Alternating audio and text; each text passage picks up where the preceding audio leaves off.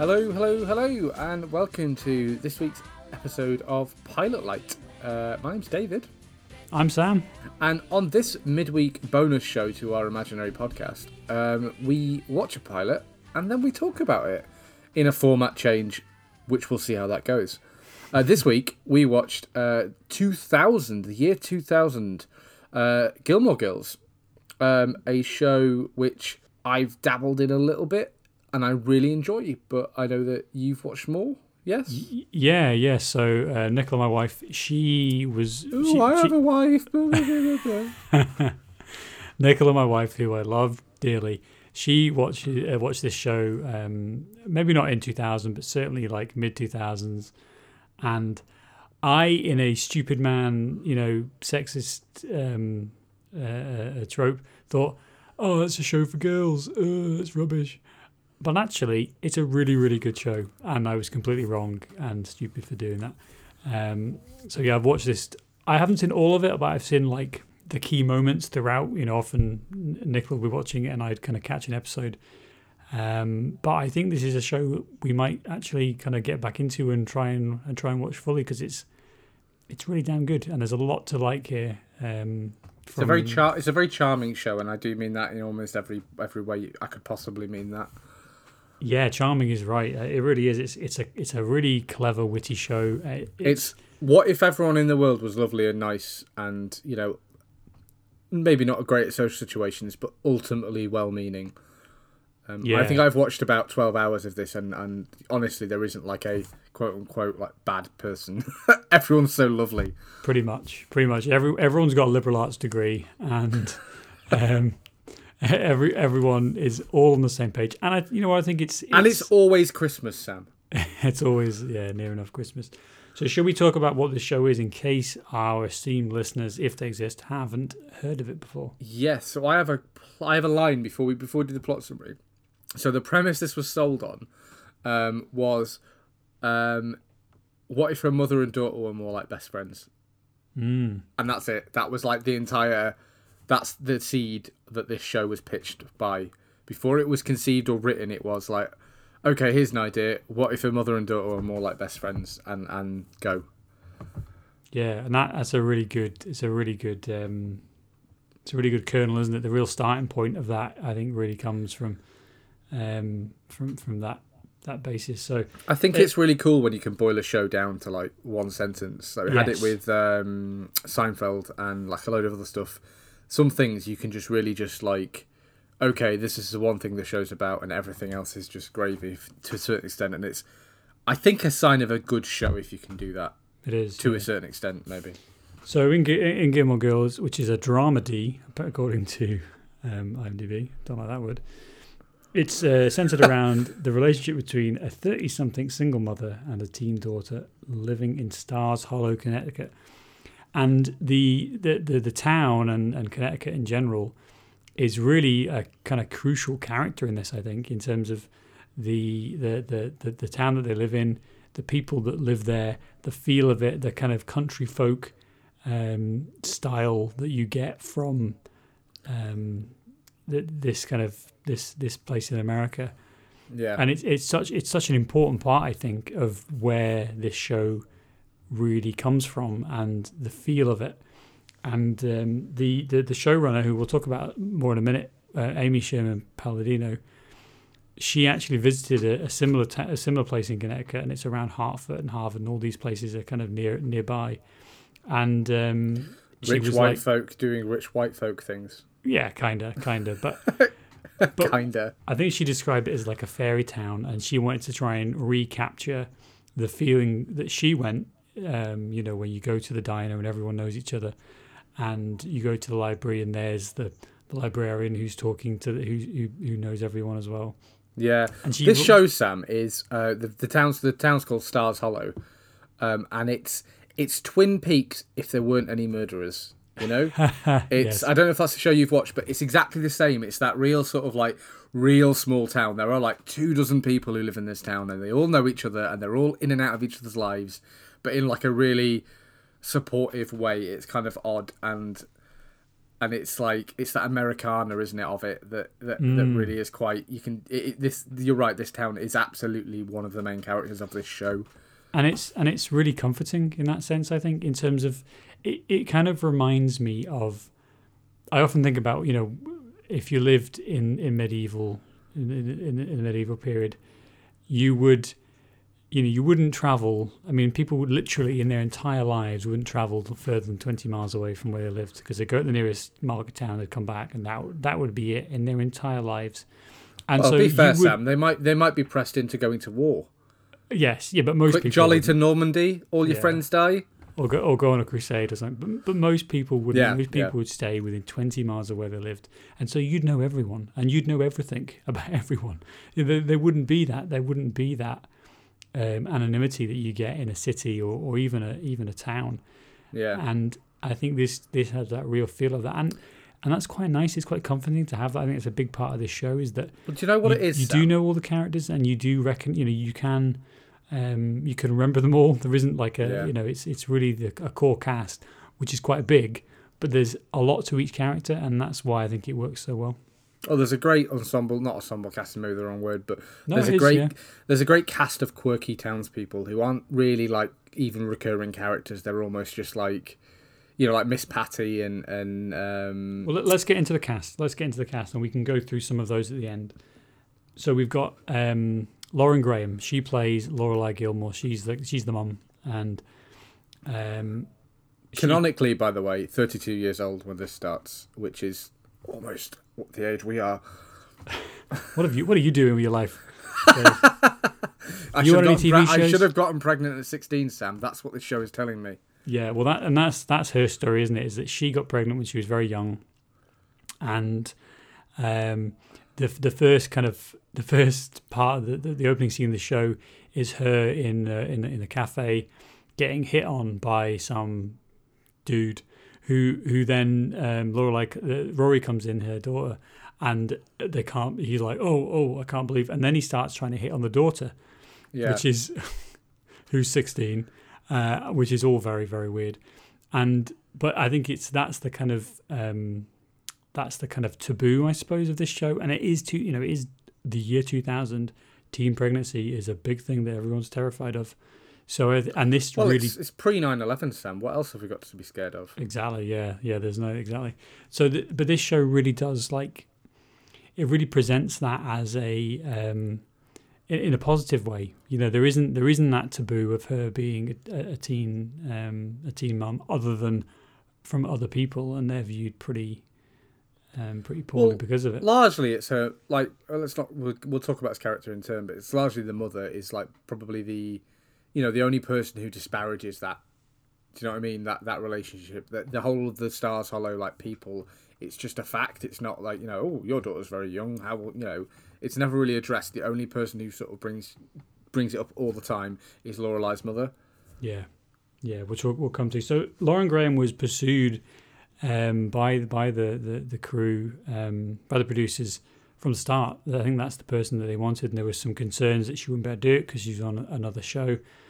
And I think um, I, think they did a really they they obviously knew that what they were going for, and they knew the actor who the actress who could who could do it, and I think they did a great job. I think Yeah. she's absolutely brilliant in this. She's so good, and and as um as as as that main character, she has so much work to do, so Well, much work to do to, to she keep does, this so- show moving. I read something about what they wanted from the Lorelai character is they wanted a woman who was, you know, attractive without being intimidating and strong without being scary and, you know, vulnerable without being uh, damaged. And it's like a really they wanted something very specific for this. I think Lauren Lauren Graham really like grasps that, you know, I'm 30 years old and and I know that being thir- being in your 30s does not make you a grown up.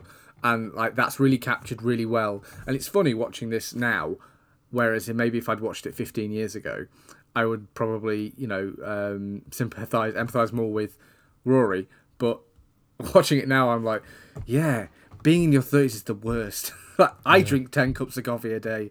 I struggle with life decisions, you know? And I think they You- tread that argue line really, yours. really well. You argue with your 16 year old daughter. Yeah, but she's imaginary as well, just like the podcast, so it's fine. So on the daughter, then so yeah, Lauren Graham, great job, and and I really like, I really love her performance in this. I think it's fantastic, and through the Yeah. whole series, you know, the daughter, um, played by Alexis Badil, Badel, Padel. Alexis Badel. Let's go with that. She so she plays uh, Rory, and again, uh, you know, has an awful lot of work to do. And what's very interesting is that she hadn't acted before. Yeah. Um, and so I think I think what they were going for, they wanted someone who kind of looked the part and also had that that kind of shyness and that innocence, which I think is is certainly a factor in the first few episodes in the first season of this show, where the character is much more um, much more kind of quiet than than she later becomes. But but Rory is again is, is interesting that she's kind of she's aged up a bit in terms of maybe her intellect and she, she's 16 but she's a very very clever 16 year old she kind of has the same um uh, she's maybe at the same kind of intellect level uh, uh, as a mum and they share a lot of similar interests and oftentimes that that She's goes very to, much. She's very mature for her age. Yeah. And and just one thing, actually, props for to the studio for casting a teenager to play this teenager. Um, especially when do, you- do you know what I mean? I think that's a really important thing that they obviously wanted Lauren Graham, who, and this is a, this is interesting. There's only about ten years between these actors, um, something like that, ten or eleven years. It's a lot less than you think. Uh, but they wanted Lauren Graham, and I think if they had cast like a a typically American sitcom you know person to play um play the Rory character that that actor would have been in you know their mid 20s and it would have been like do you know what I mean it would have been very jarring and, and someone more experienced I think that lack of experience really makes really Well, makes this character maybe maybe lends itself to that shyness and that like trepidation in her Yeah. you know just to the way she is and, and being 16 you know and, And that being being, 16. that being a really difficult time there's one little fact that i liked which is that throughout the first episode and i think maybe into the first season as well there's lots of um, Lorelai holding kind of putting her arm around rory um, or being very very close to her and apparently that's because she was pointing her in the right direction to where the cameras were or moving her into into the um, you know into the right position because she was so expe- inexperienced about how to do that's this thing. so incredibly acting. wholesome I know it- it's just it's lovely, isn't it? yeah it's great it's like oh and she just turns her and and the, and the core of the show really uh, I say really uh, the, the absolute core of the show is the relationship between these two characters. Um, and we get a lot of screen time for other characters and I really love the rest of them. But before we move on I just want to really stress that that it's the interplay between this mother and daughter. You know every episode is is really it's you know conflict between the two of them or outside conflict that the two of them are solving together is always the stab of an episode Yeah, and in a world where you know we we we have the end of an episode, the Bechdel test, which of course this passes, but so often we we barely get two female characters or female identifying characters speaking to each other.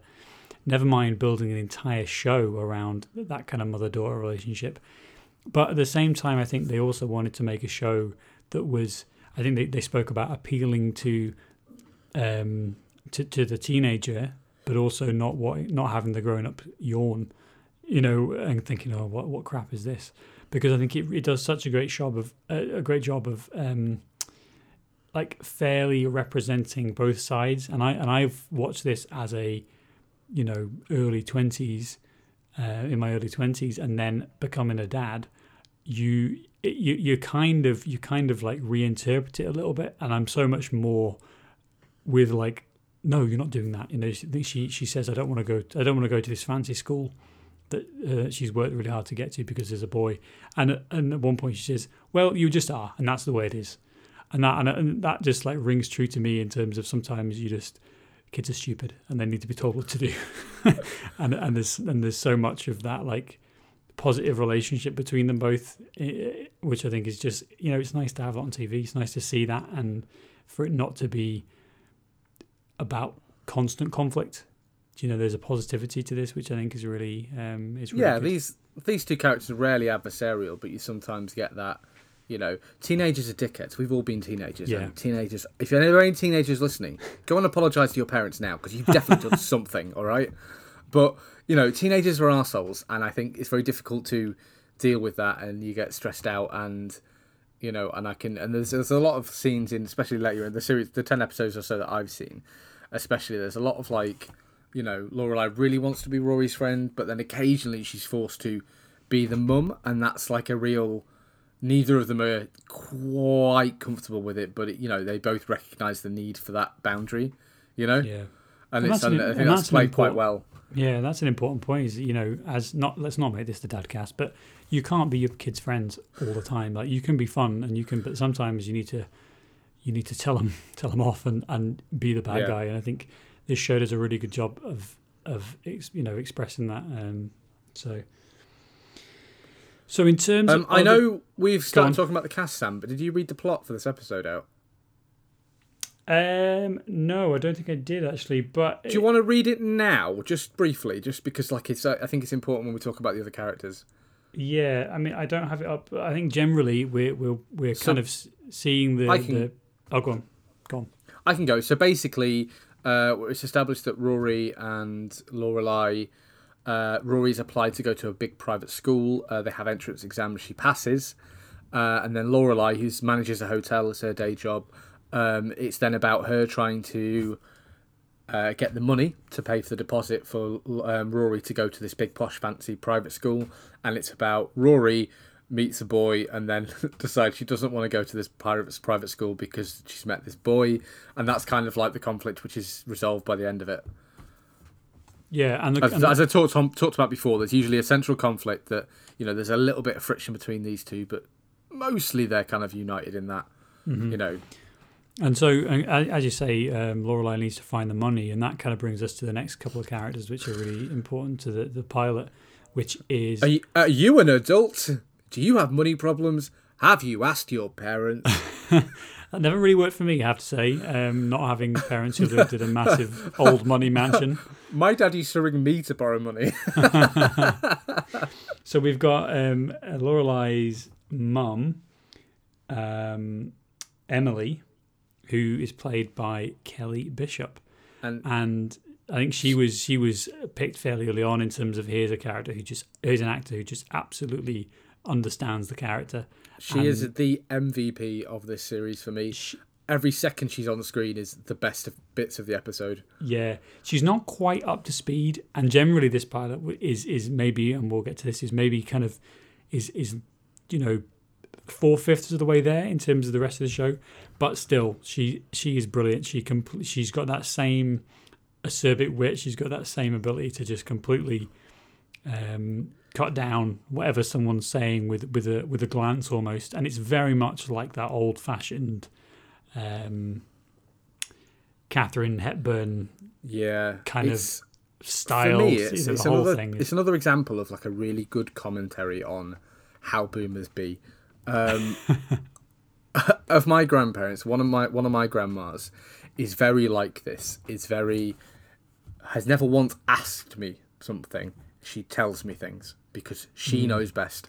And this um, the Emily character, um, played by Kelly Bishop, is exactly that.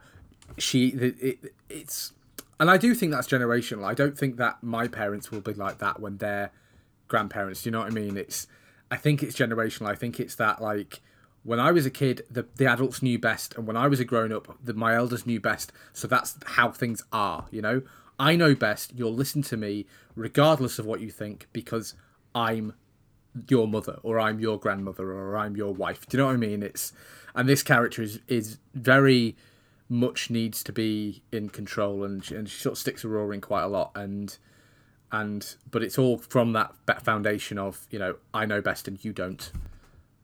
Yeah, yeah, and and there's a there's a great again going back to the kind of mother daughter thing. It goes up the way as well with Lorelai and Emily being really quite. Um, you know, they, they they have some serious disagreements, and there was issues around when Lorelai got pregnant, and and and all this is very real stuff. It it always feels very grounded and very much like it's. You, you can see why they haven't spoken. They don't speak until Lorelai comes and asks for money to pay for Rory's school they, they haven't spoken in, a long time, and Lorelai, uh, Rory isn't a big part of their life. And Emily, I think very I think they say that they go round for Christmas and that's it. You know, yeah, like bank holidays and nothing else. Yeah, they kind of yeah. It's nice. It's, I think she said it's nice to it's nice to write a check when the banks are open or something like that. Yeah, well, it's nice. it's Um, nice for you to be here on a day where the banks are open. Yeah, that's yeah. it. Yeah, and I, so I think there's there's a really good interplay, and so you you see the positive relationship between Rory and Lorelai, but you also see the negative relationship, you know, with with the with Emily. So Yeah, and it Um, outlines quite well. Like like like I said, there's no bad characters in this. The Emily character is. The, but the, what's established, and even in this episode, is that, that her and Lorelai just don't communicate well. And Yes. like we are told, and we know straight away that that is the problem. That if they could somehow like mind meld, vocal mind meld, everything would be fine. But they just don't have the tools to communicate it always properly. comes back to Star Trek with you, doesn't it, Dave? God damn it! Can we get Sam. can we get through one episode without you having some Star Trek reference? I'll pay you ten pounds to do that. You won't, you liar. the other character is um is uh, played by Edward Herrmann. Is uh, Lorelai's dad, Richard. Patron saint of uh, the Imaginary Movie Podcast. I think Edward we so before when when we were terrible or before, when we were more terrible than this, we recorded If an you can episode. imagine. can you imagine, listener? We recorded an episode of Richie Rich, which I don't think I think for some audio problem didn't work. I think we out. lost. I think we lost the audio for that one. Yeah. Thank God, eh? But we did. Uh, we loved Richard Herrmann, who plays the dad, also called Richard, in in that in that film. Um, I think he's a really good like paternal, like he's a really good like absent-minded dad character. Like in this, he's basically reading the paper is all his script said. You know, yeah, Richard, you sit over there. Ed, oh, sorry, Edward, you sit over there, read the paper, look over your glasses harumph occasionally. every now and again. yeah, exactly, exactly. But and, and the- it's played to a perfection here. they don't really use him much in this. He's kind of there as as as you know. I think he literally falls asleep at one point in the middle of, the Yeah. dinner table. But I think throughout the rest of the show, he becomes a really really warm character, and he's he's that typical kind of does what his wife says, but also has his own view, and and maybe you know has a, a slightly better relationship with with Lorelai because there isn't that mother daughter animosity there. they don't have that they don't have that baggage because I think Emily's there to to be the bad guy. He's never had to be the bad guy, and I think maybe that allows them to have a close relationship. Yeah. And he has a really nice relationship with Rory as well. I think there's a later episode where um, he basically gets like harangued into taking Rory to the golf club, and and they have like a really like lovely day together, and then they, they sort of bond and. And that comes back a couple of times, like a really nice way. Like they're not spending every moment together, but you have that real, like, oh well, you know, he realizes that his granddaughter's a person and that he likes her. You know, that's nice. Yeah, it is. It is, and I think again, how many shows have we watched that have a, a, a grandfather granddaughter relationship as part of the core tenets of the show? Very, very few. You know, I think this does again. It does something very different and does something that's fresh and and things that you don't usually see on TV, and it's nice to see that.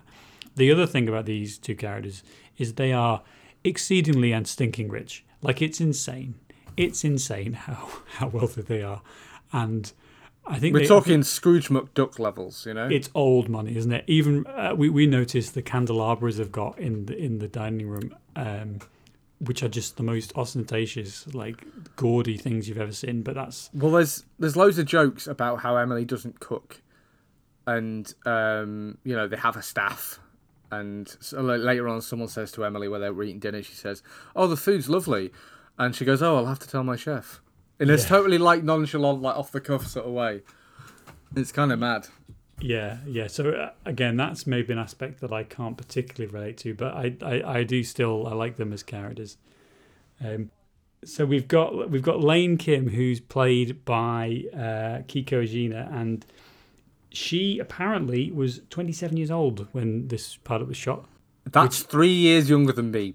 She looks great, which she's playing 16 which is absolutely and she's doing a really good job of it. yeah she's really good. She she plays a really good like silly 16 year old uh, and is kind of is rory's um kind of the, the person she, she speaks to the most um as a kind of a, a friend.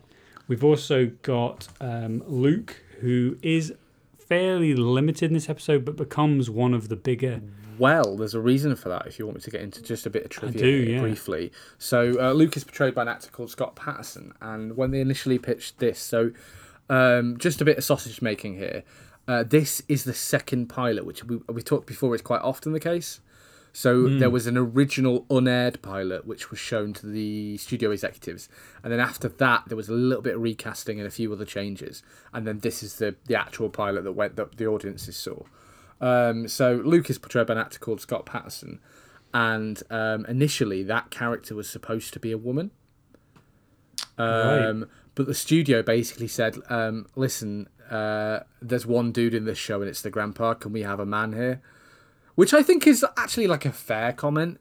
This is a really like female dominated show. Not that's a bad thing, but I think the Luke character is really important. But the writers didn't agree, so um, Scott Patterson actually wasn't a main cast member in the pilot. He was kind of like a guest star, and then it was basically a test to see what his chemistry was like with the, the principal actors and how he tested with the audiences. And if it had been poor, either one, I think that would have been it for this character. But obviously, it, it worked, so they kept him, and he becomes a much more central character as we go along. yeah, that's Um, really interesting, isn't it? Because he, he is he is very un, um, he is very underutilized in this, and he you know he's serving coffee and and, and kind of has a few lines, but really, yeah, you don't really see what he'll become, which is the main kind of love interest of Lorelai, and a lot of tension comes uh, between those two characters uh, in terms of them, you know, will they, won't they, and they try and they try and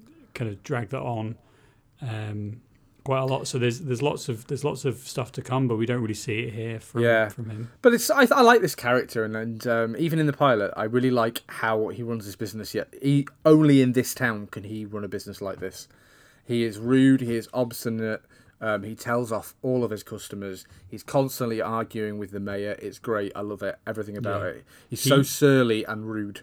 And, and apparently, um, Lauren Graham and Scott Patterson didn't really get along, according to according to a few um, things that I've read. So, and that that tension and that kind of, I guess that helps help to to kind of create the chemistry that we we see later on.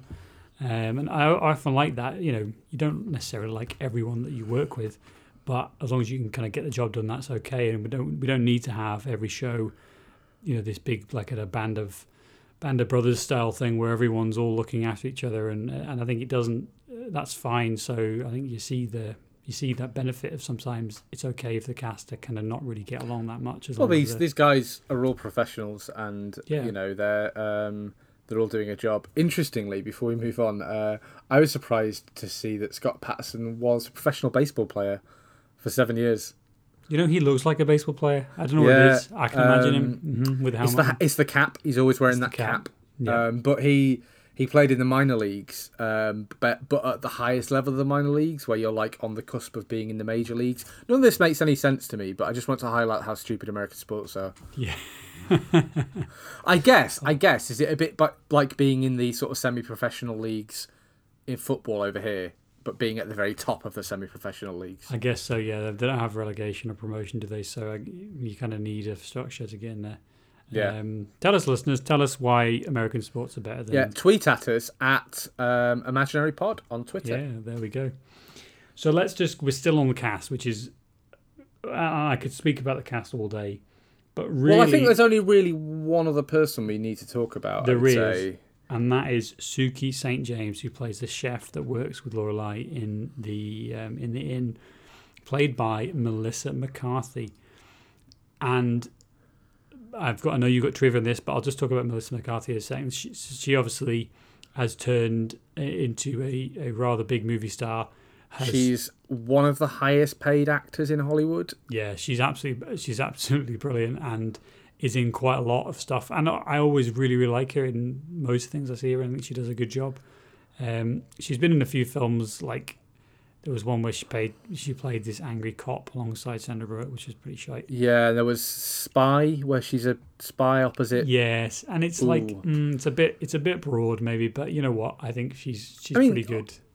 she's a she's a larger woman, and and my only issue with some of the stuff she does is like I could I could do without that being the central character trait, you know. Yeah, yeah. Like and, and maybe that's something that and, and you know, obviously you know she's had a really successful career and I, I don't think she's a one dimensional actor but I think that especially early in her career and this isn't like that an example of that but early in her career I, I think there's a lot more like oh it's a fat woman isn't that funny um, but this isn't that they, they you know in this she admittedly is quite clumsy and you know, ditzy but it's never You know, the, the, there were no fat jokes here, which is nice. It's quite Mhm. like again, it's quite a kind, pleasant, nice show.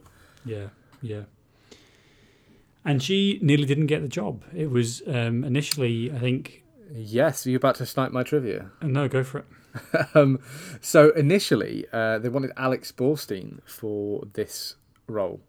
Um, now, Alex Borstein, if you've watched this pilot and exist, there are two things you, you would specifically know her from. So in this pilot, Alex Borstein portrays the harpist um, that we see briefly. She argues with um, the French concierge in the hotel. Um, and more famously, Alex Borstein is the voice of Lois Griffin from Family Guy. Um, so like a big name. Uh, and she was in the, like I mentioned before, she was in the unaired pilot as uh, the Sookie character, but she had a contract with Mad TV that basically meant that she wouldn't. It, it, it disallowed her from being on like a you know a, a season long sitcom like this. Um, so she watched and she couldn't get out of it, so she couldn't do the role. So that's why they shot the second pilot, the one we've we've watched uh, with Melissa McCarthy. Um, but I think that Alex Borstein is a very different actor than Melissa McCarthy, and I can't help but think like what a different tone she would have brought to the role. Yeah, yeah. She's. I mean, she's a bit coarse in this, isn't she? In terms her character is sorry, and yeah, I don't know. I don't know. I'd like. It'd be interesting to see that pilot and see see how it compares. I Um, think an Alex Borstein Sookie would just be a little bit more sarcastic and a little bit more cutting. I think than than Melissa McCarthy's portrayal. Yeah, possibly, possibly. So let's let's segue seamlessly. So we've got Alex Borstein, and she obviously was Lois and Family Guy, and the showrunner, um, the, the the creator of this show was Amy Sherman Palladino, who in in in real life is married to um, Dan Palladino, who was a producer on Family Guy, who later joined as an executive producer on this. And I think the core of the show, the real where this show comes from, is Amy Sherman Palladino, and it's it's her vision, it's her writing, it's her jokes, and it's her sentiment that I think just completely makes this show. And I think there's, there's so much of it, and often often TV shows come from a kind of a writer's room, and they come from a, a broader collaboration. It's not to say that this show doesn't, but a lot of the times you have that author, you have that individual who has a vision for the show, has a vision for the cast, for the set, for the script, for the music, all of that, and brings it together. And I think she does an amazing job throughout this um, series of of really creating a universe and creating a world for these characters to exist in, and and kind of almost letting them just go on and do what they were going to do anyway. Um, so I think we huge props to her, and and I think it's I think I think without her you wouldn't have a show like this on on TV, and, and you wouldn't have these this depth of character or these relationships that we Yeah. see throughout Gilmore Girls. And this And- pilot does a great job of just kicking us off and slotting right into the rest of the show. and it's um it's funny really i'm sure i'm probably stealing trivia from you again um but it's really dialogue heavy gilmore girls and and even this pilot episode like there's, there's rarely a scene where you're watching someone do something. You are watching people have conversations. That's kind of like its its whole point. Is you know everything is it's really like fast fast fast and like concisely delivered lines usually between rory and, and Lorelai or, or you know other characters. And and um, you don't really notice it when you're watching it. When you finish it, it just you know there's no set pieces. You're not watching people sneak around and get up to hijinks. You're not watching people like stare off into the distance and look emotional. You're watching, you know, it just and it just feels that much more real because of it. Yeah. Well, actually, to that point, there's, um, I think most shows are about a minute of dialogue is one page, so you get you know maybe a minute and a half. Um, uh, you between fifty five and sixty minutes for, for you know for an average script. This was eighty pages. Well, I think that sorry, was the average. Sorry, I think that was the to sixty average. pages. Yeah, per, per, for for a usual script, and this is eighty. This is eighty pages. Um, and I And, think and I think that's the average for the se- for the series as well. I think that that, that 80 is about what most of the episodes clocked in yeah, at, yeah. which And so is the- like 25 pages more than you know something else of the same length, which is insane. which is amazing, and and so much of that is about the the, the, fast talking dialogue, and that's a that's a kind of key part of this show. It's a real, it's really um, it's a real hallmark of, of what Gilmore Girls did. And not only is do the, the actors have to really deal with this, and, and there's talk of sometimes taking up to 30 to 40 takes to get a line right because there's there's all this work to do. Um, they also use lots of what's called master shots, where it's like a, a kind of single continuous shot or um, dialogue that does shots that don't move, so it all has to be done in one take. And there's a good example in this in this where the um, they're in a kitchen and they use a kind of a shot that goes all the way around the kitchen with the actors kind of having to duck out the way of pans and they're moving stuff around all over the place. It's all very dynamic and quick. And you can imagine that'd be really, really hard if one of you gets your line wrong in a very, very fast talking show. Um, well, there you go. You'd have to do it again. And I think there's talk of it being like, well, this is, you know, 14 to 20 hour days sometimes because they had so much to get through. And if you make a mistake or someone gets tired, well, there you go. You have to. I think yeah, and it was. You know, and what what did I read about? Sort of eight eight to ten days of filming for each episode. Um, so that's like, you know, that's a good chunk of work, um, especially for an American season, which you know is quite long generally. Um, you know, that's.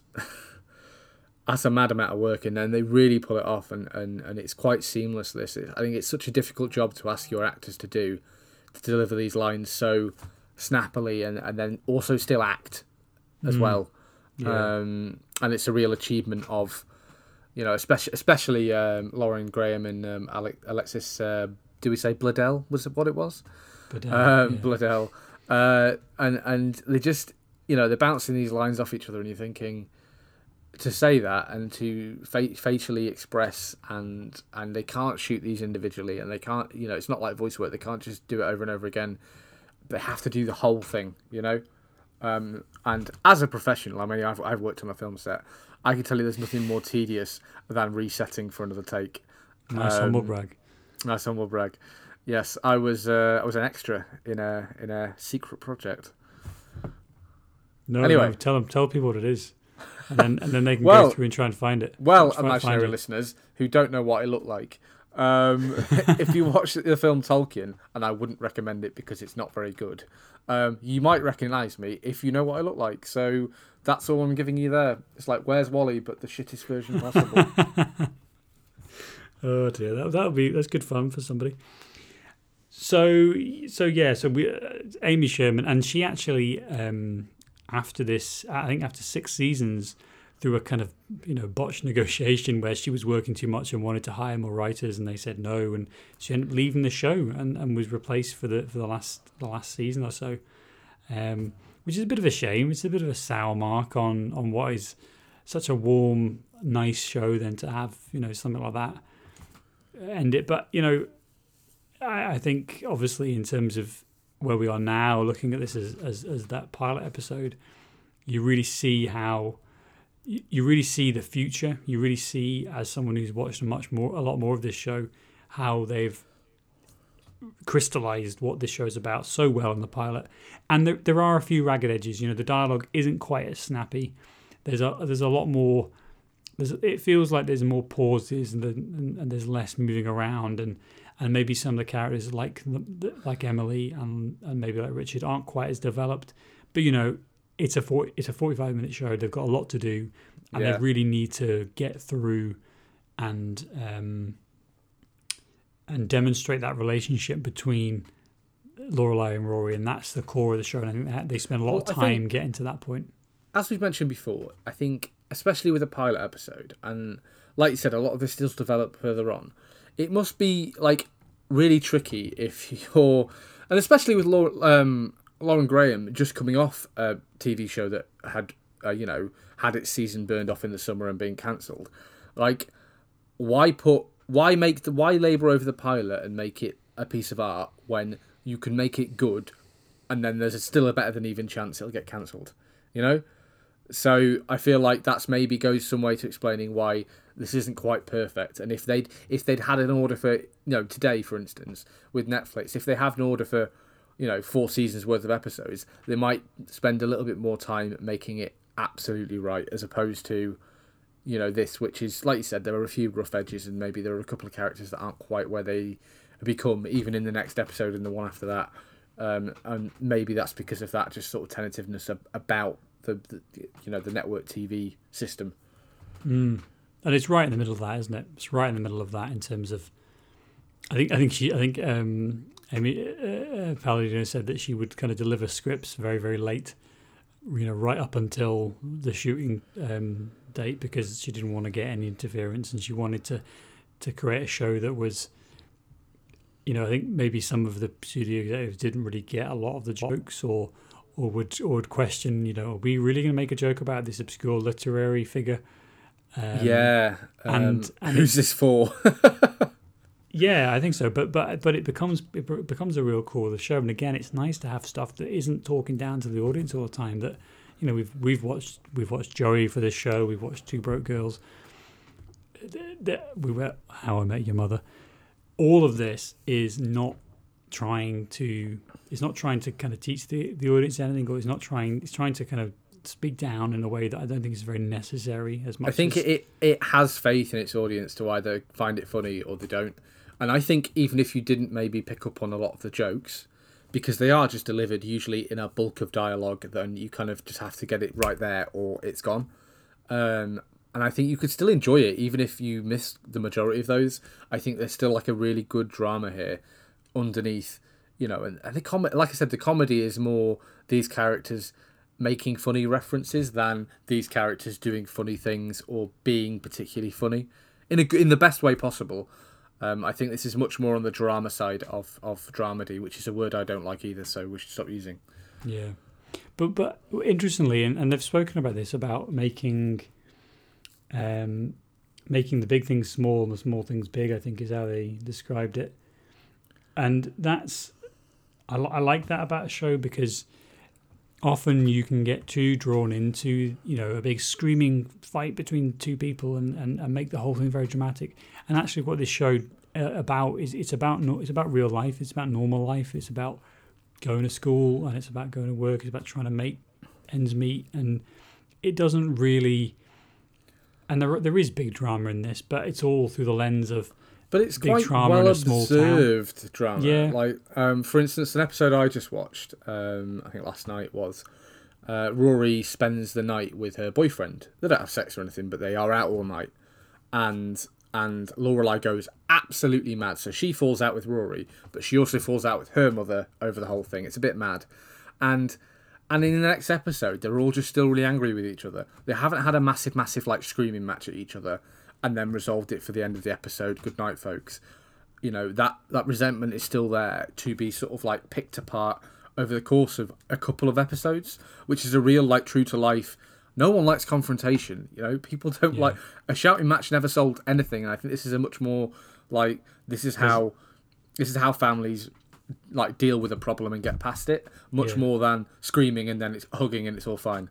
There's a nice, there's a nice quote to, to back you up entirely, which says on Gilmore Girls, it's, Gilmore Girls, it's not the explosion, it's the fallout, and that is that is perfectly describes that that thing you're talking about in terms of yeah, it's not just about what happens in the moment and the drama, it's about those the, the, the characters brooding at each other, and it's about having to deal with the awkward situations because of what's happened, all this stuff. And, and again, that's very realistic.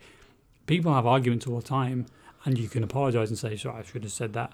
However, that resentment or that kind of underlying yeah, feeling. But you know you're not really sorry, and they know you're not really sorry. Yes, and that's the bit that ends that's, up causing yeah. problems. You know, so and that's think, what this show portrays really well. Is but without telling you directly. You know. Yes, Yes, like and, characters, and, like Rory and Lorelai can be angry with each other, and they both know they're both being they're being a bit irrational, but they both you know want to win almost, and it's like it, again, it's just this really good commentary on how people with relation, you know, in you know a personal relationship with somebody, like get past stuff like that. Mm-hmm. Have you watched? Um, I suppose you probably haven't. That there was a Netflix revival um, I have not, but I was going to mention it because um, I didn't actually bother looking, uh, say bother looking, uh, to see whether um, it was uh, written by the, the, the same the showrunner, the original showrunner. Yeah, I think it was. It yeah, was produced by Netflix. Yes, so uh, it was it was written by her, and Um, I've not watched all of it. I think Nicola was unimpressed by it. She said it was like well, kind of a bit unnecessary, and the characters had gone places that didn't feel particularly realistic or didn't feel right. Um, so, uh, you know, we'll leave you listeners to judge what, if you've watched it at all. But I kind of, yeah, sometimes obviously with its its cancellation and um, the issues with with with Palladino getting kicked off the show it's a shame when that happens, but you know sometimes just let things kind of be. But you know I, I that's never going to happen, Sam. We we live in the era of things being brought back. I mean, just off the top of my head, Veronica Mars is a great example of mm. a show that was cancelled, then it got a film, and now it's getting it's had a series, and it's, there's talk of a new one as well, and and that's fine. Um, and the X Files is it's the same actually. Like that's another like '90s show that got cancelled had a film and two new seasons like in the last decade and and I think that's just a you know especially for Gilmore Girls like the cast is still for the majority of this cast this is the biggest thing they ever did um and yeah. they, you know obviously like if you're on a TV show for six seasons you know you've probably hit syndication and and you're making enough money to not have to be out there like slinging your work around anymore um so I think we quite often see like you know someone spends six years on a hit sitcom and then they never act again because they're just at home counting their money, which is fine. Um, or go into conventions. This is one of the ones that's got a real cult following, and, and you know, like early early internet and really getting into into that the that that, that kind of fandom which we saw turning turning on in, in the early 2000s and before but really it kind of really started then didn't it in terms of people coming together yeah. online to talk about shows and and then well, and then not as with any, as with anything, Sam, the, the, the, the, the beginning of that was The Simpsons. Um, probably you know yeah. five or six years earlier than this. I mean, it's, it's kind of a period piece almost watching this, um, in a sort of similar way to Veronica Mars, where um, Lorelai has a mobile, um, and it's one of those.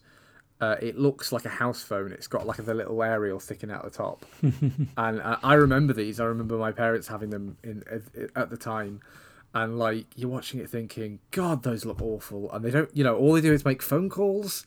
Like, how do I update my Instagram followers? What's happening here? You know, and it's this real sort of like, I love a TV series. I love a TV series that just takes place in a time where people aren't online. Not that I think the internet's a bad thing, but I think that, like, thematically, from a storytelling point of view, it's really nice to not have to explain away, you know, like, oh, why can't she get in touch with her daughter? Like because nowadays you know everyone is tethered to their phone yeah. all the time and on the world wide do you know what i mean and and and it's, it's nice, nice, to not have have to surmount that hill like a lot of shows do where oh they have to have a scene where they leave their mobile somewhere or where they point out it hasn't got any battery or oh they're in a cell area where they don't get signal it's like you know and there's none of that in this and i think yeah. that it it's just nice. leads to more organic decision making yeah it's nice it's nice to have yeah that period piece is right and it really it reflects that that. Oh, Christ, this yeah. show's twenty years old now. So. I know. Well, it reflects that maybe slightly more innocent time before, um, you know, before the world went truly to shit. So this is this is a I think you know this is a, this is a good show. I think we're coming to, isn't it? And and and I, I really, I really like a show that has such heart and such character and such wit and manages to bring it together in a way that's really entertaining to watch and and you know and also a show about a show about women and a show about their relationships and how you know shot through the lens of of this is not just like another guy show. And it's nice to be it's nice to not watch that sometimes. You know you get kind of tired of, of that constant thing of you know yeah this is and, this is an important like one of your five types of tv a day you know? Um, everyone should watch five hours of TV a day, but um, it's, it's it's it really is like it, it's like a it's like a palate cleanser where you know when you go from watching something like said much more male dominated and a bit more testosterone filled and action packed. And, and this is just really pleasant and it's really clever and well written and, and all of these characterizations are really good. And it, like it's nice to have a female led show that isn't like oh my vagina because there is a lot of that on TV generally. Um, Two Broke Girls being a big example of a show about you know, where women are constantly referencing their primary sexual characteristics constantly. Whereas this is just a show about people who happen, to, you know what I mean, who happen to be women. Yeah. Um, and it's kind of like a much more true representation of actual life, I think. Mm-hmm. So there we go. That's Gilmore Girls. I'm. I think. I'm. I think that's a recommend. If, uh, Yeah, generally, if you, if you haven't if you this. haven't seen it, it's really good. Obviously, it passes the Bechdel test uh, inside out and backwards. Um, you know, like we said, there are very very few male characters in this. I think in the pilot there are three or four named men, um, and almost none of them interact with each other. yeah. Oh yeah. Reverse Bechdel test. Reverse Bechdel test. Wow. It doesn't. It doesn't pass. Well done. That's good. I like that. Yeah, I like that. yeah, Nice. yeah. Nice. Right, Dave. That was fun, and I'm going to go carry on watching Gilmore Girls because this is a really good show. I was literally watching it before we came on, so uh, apologies for running a bit long this week. That's all Um, good.